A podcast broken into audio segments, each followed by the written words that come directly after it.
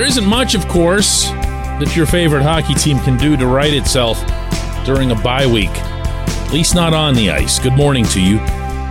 Good Tuesday morning. I'm Dan Kovacevic of D K Pittsburgh Sports. Feels like that kind of day, doesn't it? This is Daily Shot of Penguins. It comes your way bright and early every weekday if you're into football and or baseball. I also offer daily shots of Steelers and Pirates that I hope you'll take the time to check out. It's going to take guts more than anything, or at least whatever this management team's internal perception of guts happens to be. Because that's the sense that I get more than any other for why nothing's happened to date regarding very, very glaringly obvious factors in this team's ongoing apparent disintegration. And without going over all of those again, because I know it can get tiring hearing the same, you know, Brian Dumoulin this, Jeff Carter that, Brock McGinn this, fourth line that. What really has to happen here is that someone has to stand up and say, listen, we can't do this anymore, okay? We can't do this anymore. We need to figure out a way out of this. We need to make the moves that need to be made, whether that's right at ice level, which is where they'll probably have to happen because of all of the various salary cap constrictions and all the other components to Ron Hextall's self-dug hole, or whether it's within whatever other parameters are available to the G M and the team president. And I got to tell you, with Hextall carrying himself as he has since training camp, avoiding the media, not even being around for some recent games, scouting for the N H L draft as if that's a factor with this franchise like ever, I don't think it's going to come from him. I think it could come from Brian Burke. He's certainly not lacking guts, given his uh, rich history of being one of the league's more bombastic personalities. But I don't know that Burke is comfortable just jumping in and overriding Hextall, or even telling him, hey, you, wake up, man, do something. He seems to be much more comfortable in an environment where he and Hextall are kind of equals, doing things together, saying we, we, we. And that's fine. That, that's been neat to observe. But let's remember that when Burke was hired, his position, president of hockey operations, as opposed to president on the business side, which is Kevin Acklin, was done for just basically this reason, so that you didn't have a non-hockey person like David Morehouse firing a Jim Rutherford. He, he wasn't fired, you know what I'm saying, but I'm just, this is the description. Uh, even before that, it wasn't Morehouse really firing Ray Shiro and or Dan Bilesma. That was done right from Mario Lemieux and Ron Burkle. They said so. So this is why you have a Burke. He's supposed to be the fail-safe. When things get really, really bad, somebody's got to step up. But again, I am forecasting here, based on every vibe I've gotten from both of these gentlemen through their three years together, that that's not going to happen. That's not going to happen. So it's got to be the coach. Humor me, please, with this hypothetical. Penguins return from the bye week. They open up the second portion of their season with a Tuesday night, one week from today, home game against the defending Stanley Cup champs. Now, the Avalanche haven't been themselves, so I don't want to overhype that, but it, it, it still is what it is, right? And the San Jose game still leaves just an awful taste in everyone's mouth. Everyone's had a few days to go over things. They've looked at some diagrams. They've talked to their analytics people.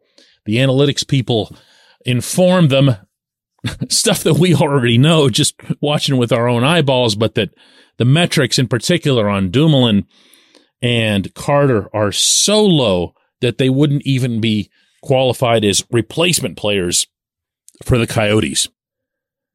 And the head coach, grasping with this time off, that it's it's the team that's getting hurt by this, and that it's time to stop worrying about how much a demotion or a scratching or whatever else would hurt a Dumoulin or a Carter, that it needs to happen, that it needs to happen, that it's his job and his job alone, at least in theory, to put the players on the ice that he feels give the Penguins the legitimate best chance to win. That's his own phraseology, by the way.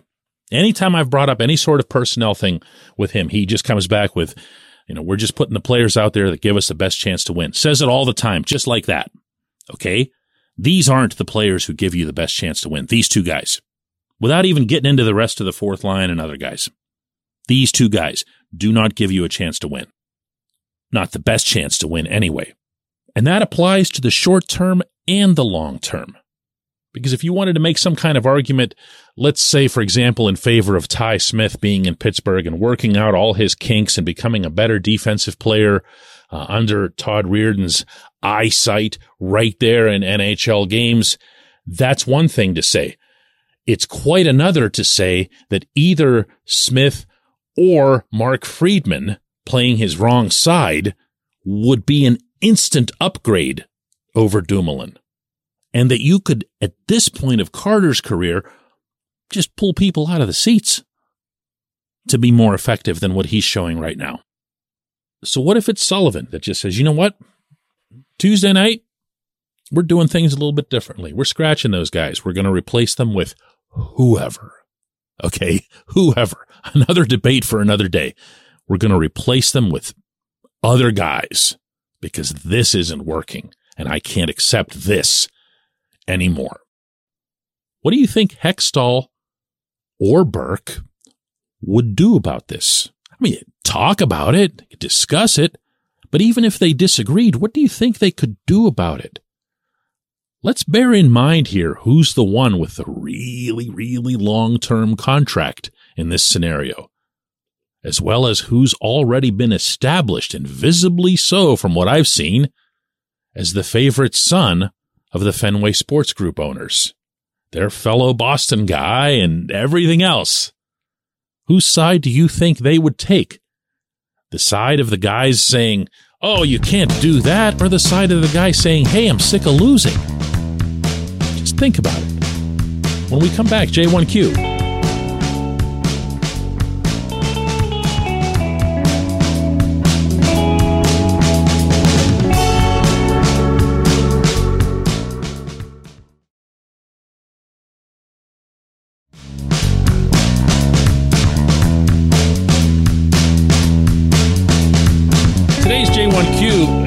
Isn't a question at all, but I chose it anyway. It came from Evan, who says simply, the Penguins front office has fully committed to not rebuilding, but hasn't fully committed to winning.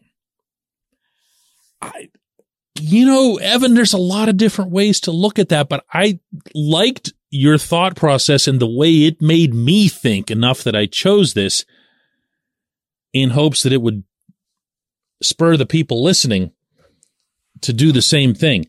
Because when I hear that they aren't fully committed to winning, the first thing I think that crosses anyone's mind in that setting is, are they spending all that they can? Well, of course they are. They're, they're the Penguins. They always spend to the cap. And the one thing you can't criticize F S G for is meeting the same criteria that Mario and Ron had as owners in terms of spending to the cap. They've done that.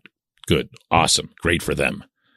They also wasted a bunch of it, cap space, money, and all that other stuff. And even mentioned Kasperi Kapanen and all the other guys that I usually list when I go over this particular subject.